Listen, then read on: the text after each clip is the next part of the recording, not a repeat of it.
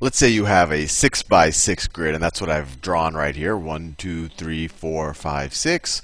1, 2, 3, 4, 5, 6. And you were to start in the top left corner. So you were to start right here.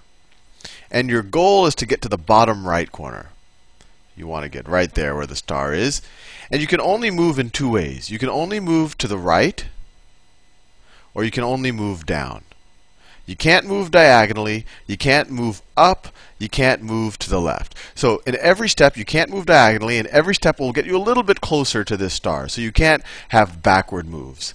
And my question to you is, how many different ways are there to get from here to here? That's the problem.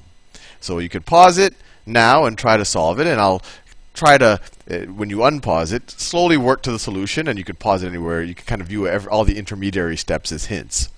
So the way to think about it is, well, you know, one, just let's do the easy ones. Let, let's figure out how many ways can I go from here to each intermediate cell, and maybe that'll help us to figure out how many ways can we get to this endpoint. So let me pick a suitable color. How many ways can I get from this starting point to this cell right there? Well, I can only go one way, right? I can only go from here right straight to the right. So there's only one way. Let me write that right there. One. One way to get there. And how many ways can I get to this cell right here? There's only one way. I can only go straight down. Remember, I can't go to the right, down, and then the left, because left is not allowed. Every step has to give me some progress to my goal. So it looks like we've, we've made a little bit of progress. So how many ways can I get to this cell? Let me write this. How many ways can I get to this cell right here? I could go to the right here, and then I could go one more step to the right, and that's pretty much the only way I can get there, right? If I go down, I can't go back up. So there's only one way to go there. By the same logic, only one way to go there, just straight out. One way to go there, one way to go there. Similarly, these are kind of, you can kind of view these as symmetric. I mean, this is when you go straight to the right, this is if you go straight down. So this is one way, just straight all the way down, one way, one way, one way. Fair enough. Now, let's do a slightly more interesting cell. How many ways are there to get to this cell right here? How many ways? Well, this first time, let's draw it out. We could either go down and to the right, and we could go right and down. Right? So there's two ways to get to this cell. And that's fair enough, and this was easy to do to work out all the ways because there aren't that many. But you might already see an interesting pattern. If I'm if I have a cell here, let me draw a couple of cells. Let me draw three cells. No, that's not what I'm going to do. Let me draw it like that, and draw it like that. And, let's just say this is some arbitrary cell someplace in this grid. It doesn't even have to be a 6 by 6 grid. It could be an n by n grid. We could do this problem with 100 by 100, but then the video would take long to do all of the math. But let's say I wanted to figure out how many ways can I get to this cell right here. And let's say I know that there are n ways to get to this cell and m ways, not m, m ways to get to that cell. So how many ways can I get there? Well, the only way to get to this cell, and I'll do it in another color, the only way to get to this cell based on the rules I got gave you is either to go straight down or go straight to the right. So you can either go from this cell straight down, or you could go from this cell and straight to the left, or straight to the right. So how many total ways can you get to this cell? Well, the only ways you could have gotten to this cell is by going down from here, but there's n ways you could have gotten there, right? So there's n total ways that you could get to this cell and then go to this cell.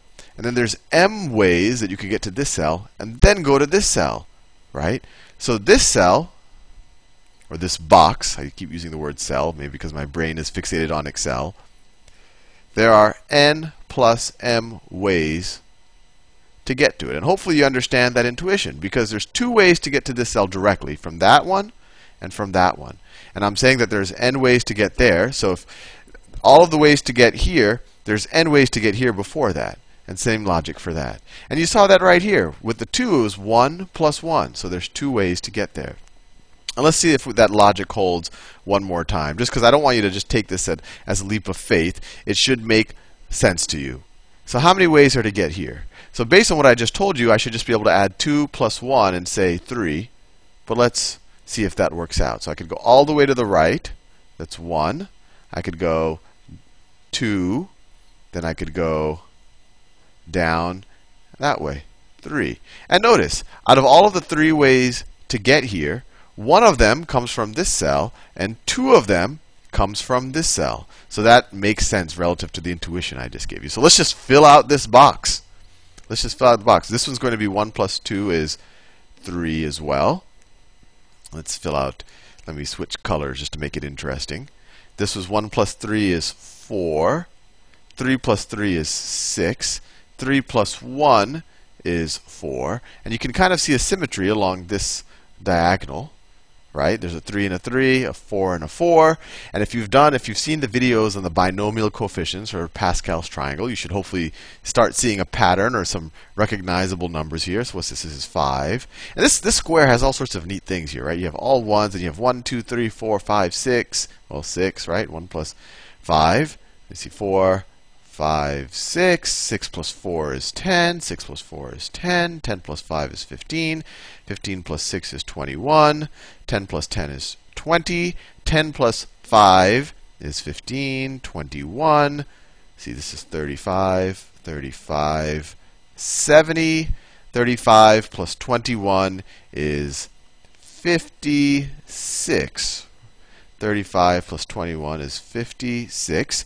56 plus 70 is 126. 126. And then 20, 126 plus 126 is 252. So let me do that in a special color. There's 200, right? That, yeah, 252 ways from getting from there to there. And that was just a neat kind of pattern problem to, to understand this, and you could just fill it out. And you could actually do this for any n by n. It doesn't even have to be n by n. You could figure out, you know, I could have said the problem, how many ways are there to get to this square? And you would have solved it. And you, once you see that pattern, you can just do simple addition and figure it out. To do it by hand, to figure out the 252 ways of getting there, would have taken you forever. It would have, it would have wasted all of your time. But there's something interesting here is if, if you did watch the video on binomial coefficients, you'll recognize that these are the binomial coefficients. So if you look at, actually, let me draw something for you and maybe you'll recognize it there. Let's say you wanted to take, and this is all bonus relative to the problem. You have now solved it. If your whole goal was just to solve this problem and not to see how it connects to other mathematics, then you can stop watching it now. But now I'll show you something neat about it. We learned, so if you wanted to figure out x plus y to the nth power. And we do this a lot in the videos on Pascal's triangle and binomial coefficient, but I want to show you it's the same exact thing here. This might actually be even an easier way for you to do it than when you than using uh, Pascal's triangle, although it's essentially the same thing.